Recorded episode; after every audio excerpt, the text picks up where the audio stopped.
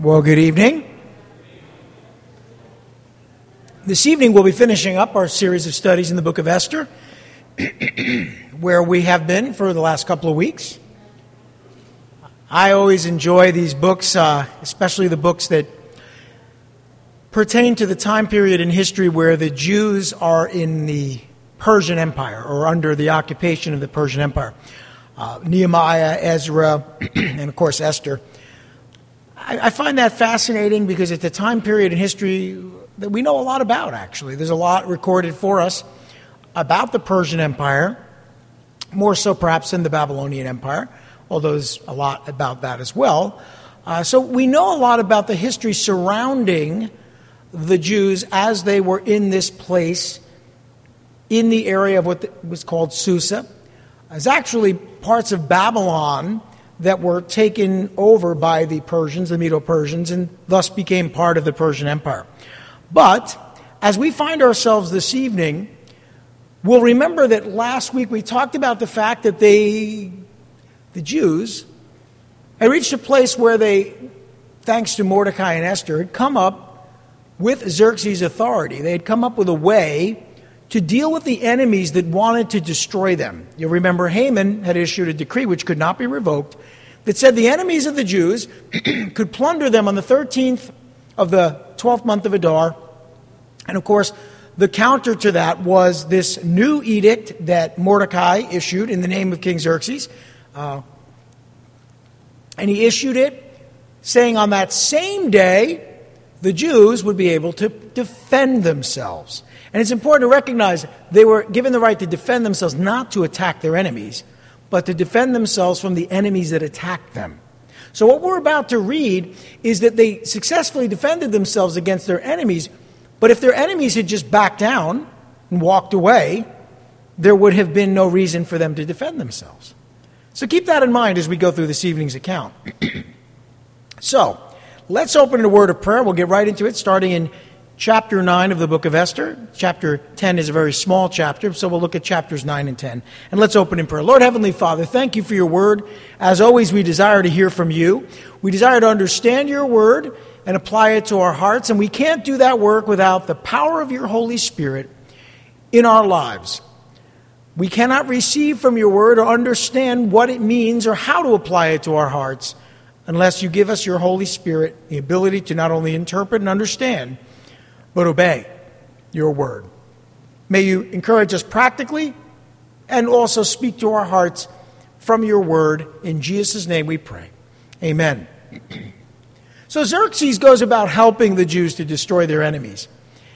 And one of the things that's great about this second edict is it, it, it waits, it, it sits back and says, okay, whoever decides on this particular day to take advantage of the first edict of Haman, the son of Hammedatha the Agagite, and attack the Jews is going to be dealt with. So, really, they know who their enemies are. The enemies of the Jews are those that actually come out and attack them. It makes it very easy for them to identify their enemies and defeat them. And when you think about it, one of the dangerous things about having enemies is you sometimes don't know who they are. In our nation today, there are a lot of people in our country, and some have come in recently, and some have actually been here a while. But when you realize that there are enemies of our nation in our nation, it's sort of unsettling. But when you are able to identify those enemies and deal with them properly, it makes us all a whole lot safer. So we see this evening that is the case. In fact, let's read verses 1 through 10. I'm going to read where we see the Jews throughout Persia actually destroyed their enemies. Chapter 9, the book of Esther, verse 1. On the thirteenth day of the twelfth month, the month of Adar, the edict commanded by the king was to be carried out. And on this day, the enemies of the Jews had hoped to overpower them, but now the tables were turned. And the Jews got the upper hand over those who hated them. The Jews assembled in their cities in all the provinces of, of King Xerxes to attack those seeking their destruction. No one could stand against them because the people of all the other nationalities were afraid of them. That is, they were afraid of the Jews. And all the nobles of the provinces, the satraps, the governors, and the king's administrators helped the Jews because fear of Mordecai had seized them. Mordecai was prominent in the palace, his reputation spread throughout the provinces, and he became more and more powerful. And so the Jews struck down all their enemies with the sword, killing and destroying them, and they did what they pleased to those who hated them. In the citadel of Susa, the Jews killed and destroyed 500 men. They also killed Parshadatha, Dalphon, Asaphtha, Paratha, Adaliah, Aradatha, Parmashta, Arasai, Aradai, and Vaizantha, the ten sons of Haman, son of Hammedatha, the enemy of the Jews. But they did not lay their hands on the plunder. Now, legally, they could have plundered their enemies. That is, seize all of their property, seize all of their wealth for themselves. The edict gave them that right, but they did not do that for a reason. And we'll get to that in a minute. God did not want them to do that. First of all, they were charged at one point to destroy the Amalekites, but they weren't charged to take what they had. In fact, Saul had gotten in trouble for doing that very thing. So they were obeying God by doing it in that way. So the Jews were to destroy and plunder their enemies on this day. Even though their enemies had hoped to overpower them, Mordecai's edict enabled them to turn the tables on those that hated them. You see this throughout Jewish history. How, even going back to perhaps 1967, maybe even sooner than that, but I'll just think of uh, 1967 was the Six Day War. They called it the Six Day War. And I have it on good authority from someone who's a good friend of mine who was there when these things happened and actually was serving uh, on the, uh, in the Egyptian army, that it wasn't really a six day war, it was a six hour war. It was actually over very quickly. When the enemies of Israel attacked, which would have been uh, Nasser's forces, I believe it was Syria, Egypt, and a number of the Palestinians, and when they attacked, they actually ended up losing not only the war, brief war that it was, but lots and lots of territory. They had actually hoped to destroy Israel. Instead, all they effectively did was grant Israel even more territory. And, you know, that doesn't seem right, right? Your enemies, you're surrounded by your enemies, they attack you, and now you end up with even more land. the territory is like what they call the West Bank, which is East Jerusalem and the areas east of Jerusalem, and the Golan Heights and the Gaza. Uh, they even had control of the Sinai at one point, which was huge. They gave it back for peace. They gave it back. It wasn't part of Israel, but they gave it back to Egypt and made peace with Egypt, which exists till this day. But the amazing thing is, when Israel first became a nation in, on May 14, 1948, they had a very small amount of territory. They have since expanded to all of these additional territories. Each and every time they have been attacked, they've gained more territory. So, how does that happen and why? Well, I think we have to acknowledge that these are God's chosen people. Even though they don't acknowledge Jesus as their Messiah, they are still God's chosen people and God has a way of protecting his people. Amen? And so we've seen it in our lifetime, but we see it also in the history of the Jews in Persia. The Jews gathered in all the king's provinces to attack those that sought their destruction. And rather than being destroyed, they destroyed their enemies. And no one could stand against them because the peoples throughout Persia were afraid of them. Because Mordecai, who was a Jew, was now essentially the prime minister. All of the nobles and officials helped the Jews because they feared Mordecai. They didn't want to be in trouble with this new ruler, so they assisted the Jews. And Xerxes had given Haman, uh, excuse me, had given Haman's position to Mordecai. And that we saw in our previous studies. Now, he had already been given full authority to issue edicts in the name of the king. He, we know from last week he was dressed as prime minister of Persia, second in rank to Xerxes, as we'll see when we get to chapter 10, verse 3.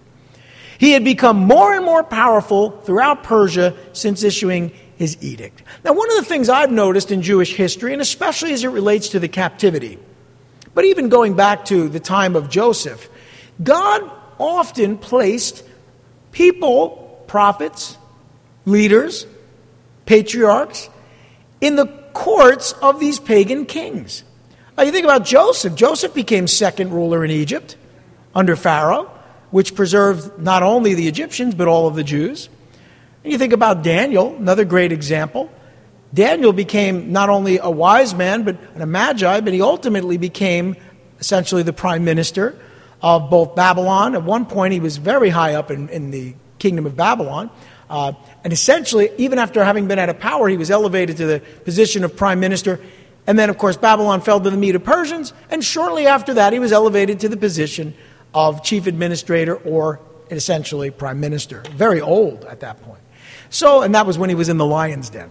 And then you have Nehemiah, who was a cupbearer to the king, a very high official in the Persian Empire. And of course, you have Mordecai as an example here, also very high up, extremely high up, in the Persian government. What does that tell us? That God preserves his people by placing the right people in government. It doesn't make them perfect people. It doesn't make them the kind of people that we can always agree with or even admire, but God is the one, according to his word, that places people in authority. Even wicked kings are there by God's allowance and decree, even the wicked. But we do know that when God wants to place men and women in positions of authority and power to preserve his people, he doesn't need us to make it happen. Or we vote. You know, we know there, there's a lot of suspicion about voting in our nation right now. There's not a lot of credibility in the voting in our nation right now for a lot of reasons. Some of the recent legislation leaves a lot of room for cheating, but there's always been cheating, and no one seems to acknowledge this. We don't know why, but they don't want to lose that control over the vote. God forbid the people actually elect the people that maybe they don't want, right? But we live in a nation where thankfully that can still happen, where people get elected to power who we can describe as people who, whose God's hands are upon them. It's happened before. I pray it'll happen soon. I really do. But that's the thing to remember that God places his hands on people, and he can put someone like a Daniel or a Joseph or a Nehemiah or a Mordecai in a position of power to preserve his people in the midst of a pagan world empire. So don't lose hope for our nation and our culture, and our world. I, I get a little annoyed when people throw up their hands and essentially say all is lost. I like to call them the chicken little, you know, chicken little Christians or the sky is falling every five minutes. Uh, listen, God is in control. Amen? So that's what we see here clearly, clearly. And the Jews essentially destroyed their enemies in Susa on this 13th day of the 12th month of Adar, which was supposed to be a, a horrific day when they would be destroyed. It ended up being a day of celebration as they destroyed their enemies. they killed 500 men in the citadel. We learned that. These would have been 500 men that attacked them. Notice it doesn't say women and children. Okay? It was men that armed themselves and tried to destroy the Jews. And they killed the 10 sons of Haman, the son of Hammedatha. Haman was an Amalekite. We talked about this. I'll, I'll review it a little bit. One of Israel's greatest enemies throughout their history. They, they had a death sentence from God upon them, which explains why an Amalekite like Haman would want to kill all the Jews because he grew up and his people were under a death sentence to be killed by the Jews. The Lord had declared their destruction, an unending war for generations in Exodus chapter 17. By God's word, they were supposed to be destroyed according to God's judgment. They were a wicked group of people. I've described them before. They were very much human traffickers, terrorists. They would do a lot of evil to the people of Israel and other peoples as well. But the Lord had commanded Israel to destroy them. And unfortunately, many times Israel wasn't obedient to God, and so the Amalekites had defeated Israel when they were disobedient in the wilderness. And they had oppressed Israel in the promised land when they became tolerant and complacent of sin. God used them to judge his people to bring them back to himself. But then the Lord commanded Saul to completely destroy this group of people in 1 Samuel chapter 15. And the king of the Amalekites was Agag, and that's why they say Haman was an Agagite. He was descended, he was a prince, essentially descended from the royal line of Amalek. So, Saul needed to just simply obey God and wipe them all out. But he didn't. He held on to the plunder for his own enrichment. He left Agag and his sons, or at least some of them, alive so that he could be paid a ransom. You understand? You would leave the nobility and the rich people alive when you conquered a land because you wanted them to buy their freedom. Where did the money go? In his pocket. It was lucrative. Eh, people will pay all kinds of money to spare their lives, right? So that's what he was doing.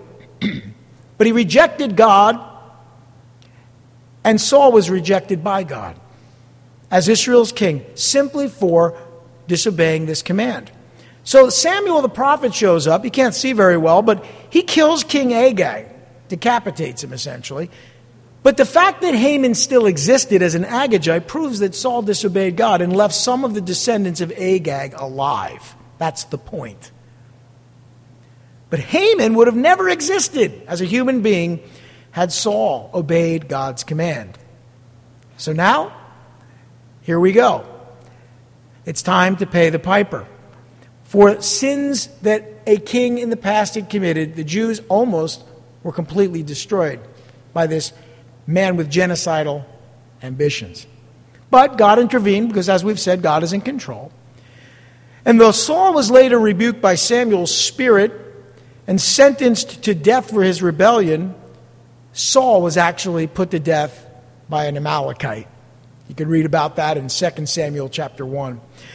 But the Jews had finally obeyed God's command to completely destroy the Amalekites, and as far as we can tell, they're pretty much dealt with at this point. There, there won't be any more of the royal line because they killed Haman. He was hung on the gallows by the Persians. And his sons, as we see, were put to death. So God's command has finally been followed and obeyed. And blessings can come to us when we finally obey God's commands. But again, they did not seize the property of their enemies, and this was in obedience to the word of God because look what happened to Saul.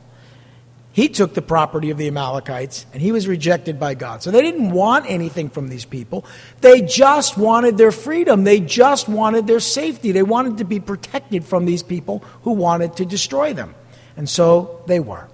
And then we read in verses 11 through 17, it goes on to tell us the number of those slain in the citadel of Susa was reported to the king that same day. The king said to Queen Esther, The Jews have killed and destroyed 500 men and the ten sons of Haman in the citadel of Susa. What have they done in the rest of the king's provinces? I mean, you can only imagine, right? Now, what is your petition? Interesting, he says this again. It will be given you. What is your request? It will also be granted. If it pleases the king, Esther answered, give the Jews in Susa permission to carry out this day's edict tomorrow also. And let Haman's ten sons be hanged on the gallows. Now, they were already dead. They just were going to hang their bodies on the gallows, pretty much to send a message. So the king commanded that this be done. An edict was issued in Susa, and they hanged the ten sons of Haman. The Jews uh, hanged the ten sons of Haman. The Jews in Susa came together on the fourteenth day of the month of Adar, and they put to death in Susa three hundred men. I, don't even understand why these three hundred guys showed up. It's really hard for me to understand. That's got to be a lot of hate. Would you agree? to know that you're, you're probably going to be destroyed for this, right? To know that 500 died the day before and still you show up ready to destroy the Jews. Kind of strange. But that's what hate will do to you. If you don't believe that, look at the situation in the Middle East today. There could be peace in the Middle East, but there's too much hate, even on both sides. And hate does awful things to people's minds and hearts, doesn't it? So notice, notice it says, they put to death in Susa 300 men, but again, they did not lay their hands on the plunder. Meanwhile, now we learned what was happening. Like the king was thinking, oh, what, what must be happening in the rest of the realm. Meanwhile, the remainder of the Jews who were in the king's provinces also assembled to protect themselves and get relief from their enemies. They killed, in total, they killed 75,000 of them, but did not lay their hands on the plunder. This happened on the 13th day of the month of Adar, and on the 14th they rested and made it a day of feasting and joy. So, out in the country, they had one day where they defended themselves, 75,000 of their enemies put to death. Again, that's a huge number. It's over a vast realm, but still, that there were that many people that hated the Jews so much that they would risk their lives to attack them and be destroyed. They didn't stand a chance, and still that hate drove them to try to kill the Jews. When you look at the history of Israel, it's not hard to imagine that over and over again there are groups of people, individuals, leaders. This is their modus operandi. They want to destroy Jews. I've shared this with you before. We talked about it on a Sunday. Anti Semitism, which is a word that simply means to hate people from the Middle East, but specifically geared towards the Jews, anti Semitism is a satanic way of thinking. And the devil inspires people to hate all types of people, but I really have to say it. Nobody's more hated in the world over the centuries and even today than the Jewish people. Have you ever noticed how everyone except America and the UN hates the Jews? They hate Israel. They're always voting against them. They're always trying to accuse them of war crimes simply for defending themselves, oftentimes. I'm not saying they're perfect, but this is a group of people who simply want peace, and they're surrounded by people who want to destroy them. And no matter how hard they try, those peoples cannot destroy Israel. And Israel only thrives every time they're attacked. So I see in that the devil's hatred of Israel and God's protection of Israel. Nothing else makes any sense. Why hate a group of people that live in a very small portion of land with no natural resources like in the other nations that surround them, the oil and the gas. There's some, but nothing like, let's say, in Iraq or, or uh, the United Arab Emirates or Saudi Arabia. They live on a piece of land roughly the size of New Jersey. And because of that, people blow themselves up, kill school children, blow up buses, in Tel Aviv. They'll do anything, rain down rockets on them. Stop and think about is it, is it, is it perhaps satanically inspired? Now, listen, I'm not taking, I'm going to say there's good people who are on both sides, and perhaps people on both sides that are not so good. But at the end of the day, why is it that the world hates Israel so much? The answer to me is very clear. It's anti Semitism, it's satanically inspired. And then the other question you ask is why is it that Israel still exists as a people? Why are the Jews still in existence? Because God protects them.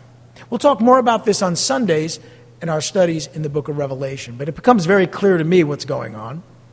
So the Jews in Susa destroyed their enemies for an additional day. They got an additional day in the capital. Xerxes was told that the Jews had killed 500 men and the 10 sons of Haman. And Xerxes informed Esther, and he's openly wondering, well, 500 died in the city. If they killed 500, how many in the rest of the Persian Empire? But Xerxes asked Esther what more she wanted, assured her that he would grant her request. He's on the side of Mordecai and Esther. He certainly is willing to do whatever he can. But remember this for a minute. Whose fault ultimately was it that the first edict was issued? Xerxes. It was Haman who issued the edict, but in the king's name because the king gave him that authority and didn't ask any questions when he said he wanted to issue an edict to destroy a group of people. Xerxes just sort of turned a blind eye to it. So he's kind of culpable, he's, he's responsible certainly ultimately responsible for this. So the fact that he's so willing to help the Jews shows that he recognizes this is really kind of his fault that it happened at all. So, Esther asked Xerxes to allow the Jews in Susa to extend that edict an additional day, which they were able to do very quickly because they live right there in the capital. They wanted to destroy and plunder their enemies the next day. And they also wanted to hang those bodies of Haman's sons on the gallows. There was certainly a, quite a, a lot of hatred towards Haman. Even though he didn't succeed, he tried, literally tried to destroy the Jewish people. Not unlike a Hitler. When you talk to the Jews today, Haman is in that category, you know, Adolf Hitler, Haman, others, who literally would have been very happy if all the Jews died and Jews didn't exist anymore which again is a very satanic way of thinking. So Xerxes gave Esther and Mordecai the authority to issue an order, and they did. And as we saw, the Jews destroyed more of their enemies the next day, hanged those bodies on the gallows of Haman's sons, killed 300 men, and again did not seize any property. So the Jews had destroyed their enemies throughout Persia on the 13th day of the 12th month of Adar. All of the areas outside the capital, in one day, killed 75,000 men. Again, men, because this was a, a conflict. This was like a, a sanctioned war almost. The enemies were sanctioned and given the legal right to attack the Jews, but the Jews were given the legal right to defend themselves. Why is it that the Jews won? Well, they had the support of Persia, they had the support of Mordecai, they had the support of the people, but they had God's support. And that's why. So when you ask yourself the question, why does Israel seem to always win these conflicts, that should be your answer. God is with them. God is with them. And God is with us. Amen? So they didn't seize the property either, but then they rested and they celebrated on what was the 14th of the 12th month of Adar. And the purpose of this book, and even especially this, these chapters here, is to explain a festival which we're going to talk about in the next section here. Festival that is going to be celebrated this year on Monday at sundown on March 6th, which is just a week or two away. So it's interesting. We're finishing up this study right before the festival of Purim, which we'll talk about in a minute, uh, actually will be celebrated by the Jews. So when you hear about it, or if you hear about it, uh, or if you're curious about it, reading this book will tell you everything you need to know about the Jewish festival called Purim, which again will be celebrated on Monday, March 6th at sundown. So let's look a little deeper here at this feast and why it was established and how it was established. In verses 18 through 32, the Jews throughout Persia, they celebrated the destruction of their enemies and then they made it a holiday. Here's what we see. In verse 18, the Jews in Susa, however, had assembled on the 13th and 14th, and then on the 15th they rested, obviously, and they made it a day of feasting and joy. But that is why the rural Jews, those living in villages, observe the, observe the 14th of the month of Adar as a day of joy and feasting a day for giving presents to each other. It's a great feast, a great time of celebration.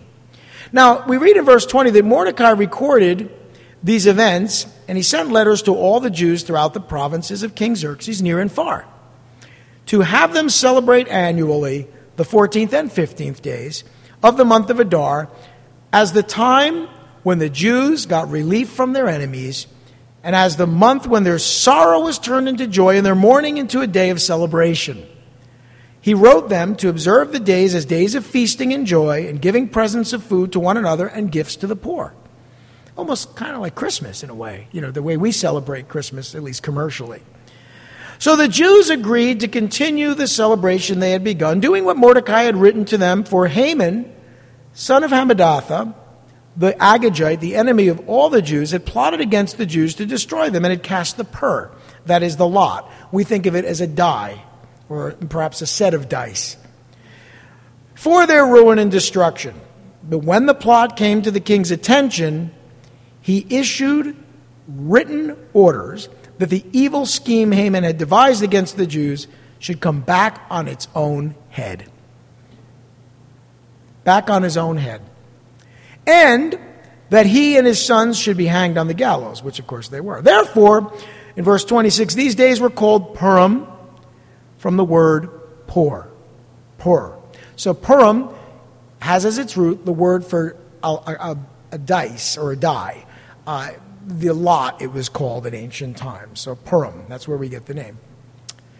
Because of everything written in this letter, and because of what they had seen and what had happened to him, to them, the Jews took it upon themselves to establish the custom that they and their descendants and all who join them should, without fail, observe these two days every year in the way prescribed and at the time appointed. These days should be remembered and observed in every generation, by every family, and in every province and in every city. And these days of Purim should never cease to be celebrated by the Jews, nor should the memory of them die out among their descendants. So Queen Esther, daughter of Abihail, along with Mordecai the Jew, wrote with full authority to confirm this second letter concerning Purim.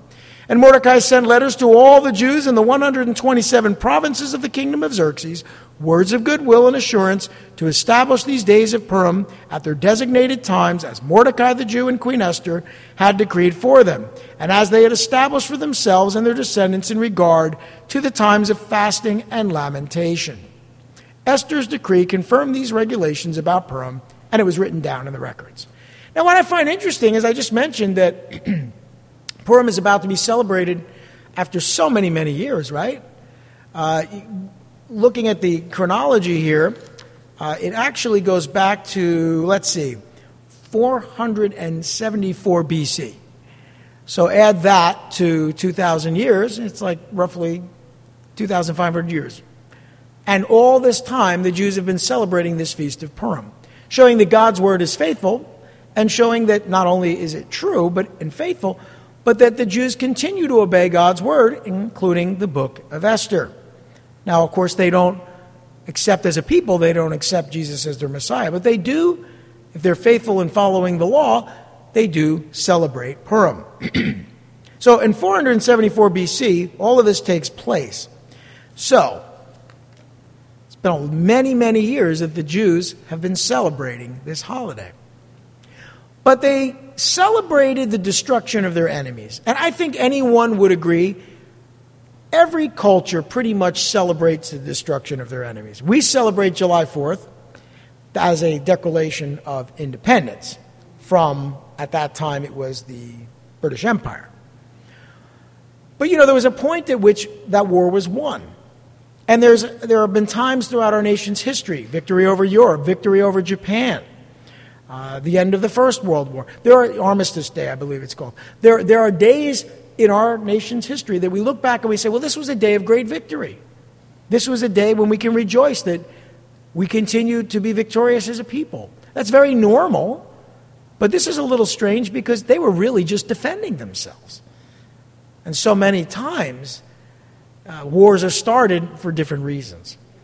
Now, this was really the result of a genocidal ambition on the part of one man, obviously supported by quite a few other people.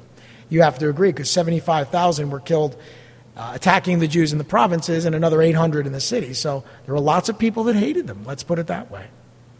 So the Jews in Susa, as I said, they had destroyed their enemies. With that additional day, they had plundered their enemies and celebrated on the 15th, while the rural Jews celebrated on the 14th. And Mordecai recorded all of these events. It's what we've been reading. And all of the events contained in the book of Esther are given to us because Mordecai recorded the events. He established, he and Esther established this feast of Purim. And it is quite possible that he also wrote this entire narrative. We know he recorded the events. Was he the author of the book of Esther? We don't know. Perhaps not. He certainly could have been, perhaps not. But this history of the Jews, which is a wonderful book to study because it's, it really is a, a dramatic recording of, of history. Uh, in and of itself, it, it's a great account. Uh, it has its own intro and ending, and it's really not just written as history, it really is a dramatic representation of, of the history of the Jews, but given in a story format. So the information was recorded by Mordecai, but who actually wrote the narrative we're not exactly sure. Anyway, he established an annual celebration throughout Persia on these days, the 14th and the 15th of the 12th month of Adar. The Jews were encouraged to celebrate their deliverance from Haman each year. I want you to think about something that God has delivered you from. For me, I, I, I celebrate every day pretty much that God delivered me at a very young age and very early in my walk from alcohol. Uh, I was just talking to somebody and encouraging somebody who's struggling in that area. And uh, I, I, wrote to them, was just kind of texting back and forth, and I said, uh, you know, 37 years ago, the Lord encouraged me and delivered me from that sin and problem and addiction in my life. And I know not everyone is delivered as quickly and as radically, but he, he took that out of my life. And so I, I don't necessarily celebrate every year, I celebrate every day. Every time I realize I don't even desire it, every time I realize and I talk to somebody who's caught in that sin, in that addiction, that God delivered me from that, I celebrate. I do. Oh, I wish He had delivered me from every sin so easily and so quickly. But certainly that sin in my life was taken out of my life in a very miraculous way. So think about something God has delivered you from. Recently, I can say that God has delivered me from uh, not being able to control my uh, temper. He delivered me from that. So I'm actually, I, have been doing things in my life to, to, cultivate peace of mind and tranquility. And uh, it has really worked. I, am able to, you know, I still get angry. But when I do, I, I find that I have control or self control over my emotions enough not to give myself over to them. So I celebrate those things. And there are many other areas of victory and other areas of struggle in my life. But I celebrate those areas of deliverance in my life. And I think it's important that each and every one of us do as well. Whatever it is you're struggling with or have struggled with, when you get a victory, and by the way, one of the things I like to tell people eh, people can go like a year or two without giving themselves over to drugs or alcohol, and then they have a moment of failure because it sometimes happens. And they feel like the last year or two was lost, like they got to start all over again. But that's not entirely true. You went a whole year or two without it. Okay, you fell, get back up again. Those two years aren't gone, they're not just discarded. That was something, and you can do it again. So I just want to encourage you in that way. Think about what God has delivered you from recently or is delivering you from and celebrate that truth. The Jews were to express their joy by feasting and giving presents to each other and to the poor. And the Jews agreed to celebrate this feast, the Feast of Purim, just as Mordecai had requested. So the Feast of Purim celebrates all the events contained in the book of Esther. The Jews took it upon themselves to establish this feast to always celebrate it each year. God, God didn't necessarily tell them to do this, by the way. There are feasts in the Bible that are established by God. There are. There, there are quite a, quite a number of them. Uh, I think of obviously the Feast of Passover, the Feast of the First Fruits, the Feast of Unleavened Bread, Shavuot, or the Feast of Pentecost, Rosh Hashanah, Yom Kippur, Sukkoth. Those are feasts that God ordained and established. There are also feasts, if you will, on the new moons and, you know, they have a Sabbath every week. There are things that God established. There are two holidays that the Jews have that you can argue that God may not have established, but the, the Jewish people established to remember God's deliverance. One is Hanukkah, which, as far as we can tell, Jesus did celebrate, because when we read the Gospels, he did celebrate the feast in winter. The only feast in winter is Hanukkah. And then, of course, Purim. And I'm sure Jesus celebrated, as a Jew, celebrated Purim as well. And just because they're not in the law, and in the case of Hanukkah, it's not even in the Bible, just because they're not in the law doesn't mean these aren't good things. Holidays are okay. You know, one of the things that used to get me a little aggravated when I first became a Christian, I, I knew that Jehovah Witnesses didn't like to celebrate holidays and birthdays, and I understood that. But there were a lot of Christians who didn't either, and I thought to myself, really? Why? God seems to be interested in us having times of celebration. And the Bible is filled with descriptions of feasts. Some of them are times of mourning, like Yom Kippur, the Day of Atonement. But some of them, are times of feasting, like Purim. So, you know, I, I, think it's important to rejoice with those that rejoice and mourn with those that mourn. I think, as Paul talks about, I think it's important that we recognize celebrating is okay. Can I hear an amen? It's not like God's against celebrating. Mourning is okay, celebrating is okay. And I think this bears out in this text. so Esther and Mordecai established the Feast of Purim, and they did so with the full authority of the king. So Mordecai sent all these letters offering goodwill and assurance. Why goodwill and assurance? Because the people that were left feared the Jews. They feared Mordecai. And he offered goodwill and assurance. Listen, we have nothing against you. We want to live in peace. And Esther issued a decree as well, confirming Mordecai's letters. And all of this is recorded in the official historical records, and of course, it has made its way to us in God's Word. And then we get to chapter 10. This pretty much closes out the book. in chapter 10, we read that King Xerxes imposed tribute throughout the empire. That means he raised taxes. Another thing we're very familiar with. He imposed tribute throughout the empire to its distant shores and all his acts of power and might, together with a full account of the greatness of Mordecai, to which the king had raised him, are they not written in the book of the annals of the kings of Media and Persia? Mordecai the Jew was second in rank to King Xerxes, preeminent among the Jews, and held in high esteem by his many fellow Jews because he worked for the good of his people and spoke up for the welfare of all the Jews. So here was a man that maybe had a questionable start in politics, but he ultimately became a very good leader who worked on the behalf of all people, but especially the Jews.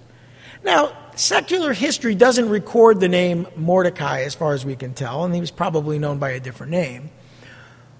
And some of those records have certainly been lost. But God has preserved in His Word the history of Mordecai having been made prime minister of Persia.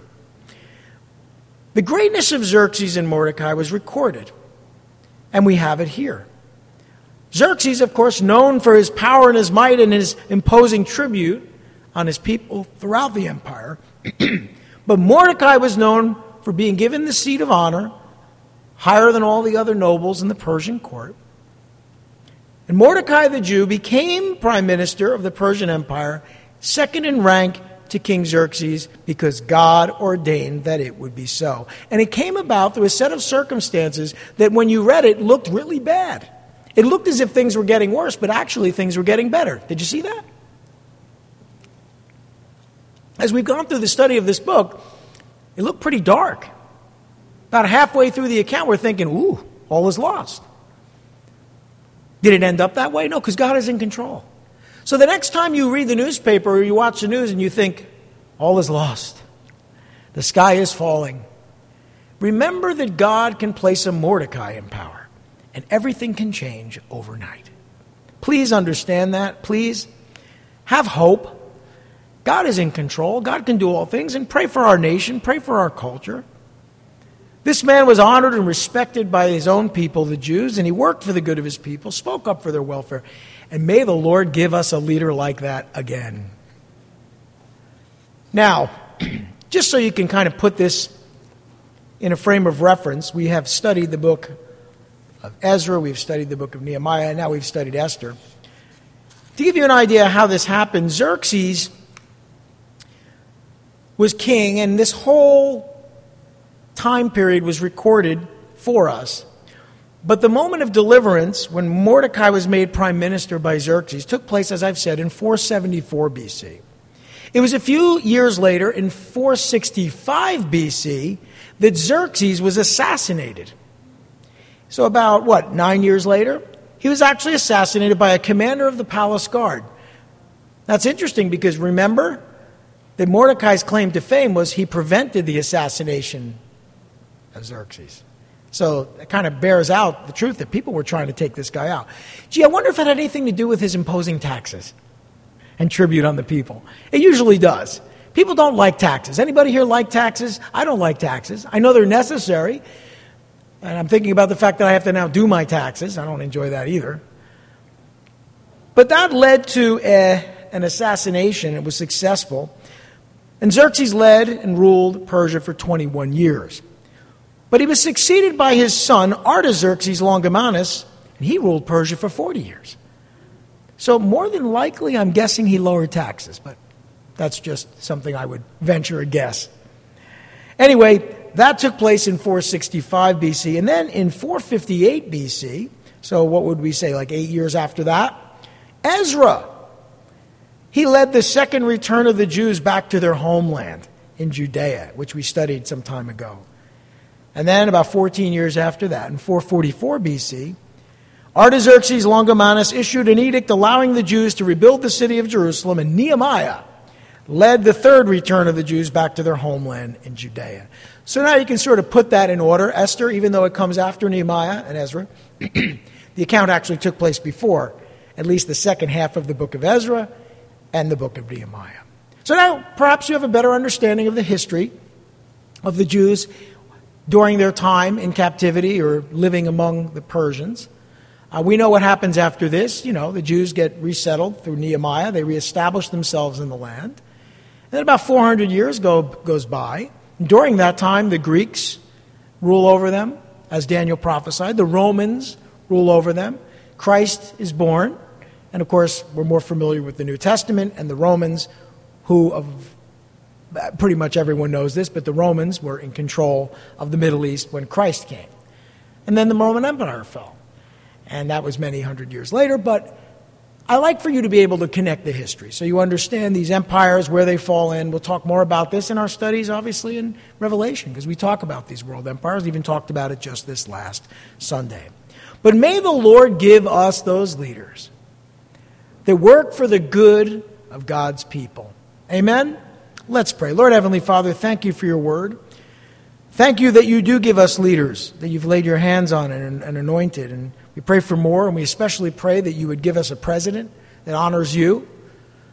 Lord, we, we, we pray against the evil rulers of this world and in our nation who don't represent you, who don't honor you, don't live for you, and actually defy you and your word, and promote all manner of evil, and call evil good and good evil.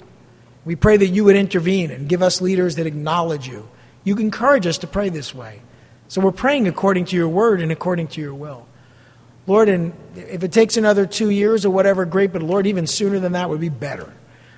May you work on behalf of your people in this nation and throughout the world by giving us leaders that honor you. We pray in Jesus' name.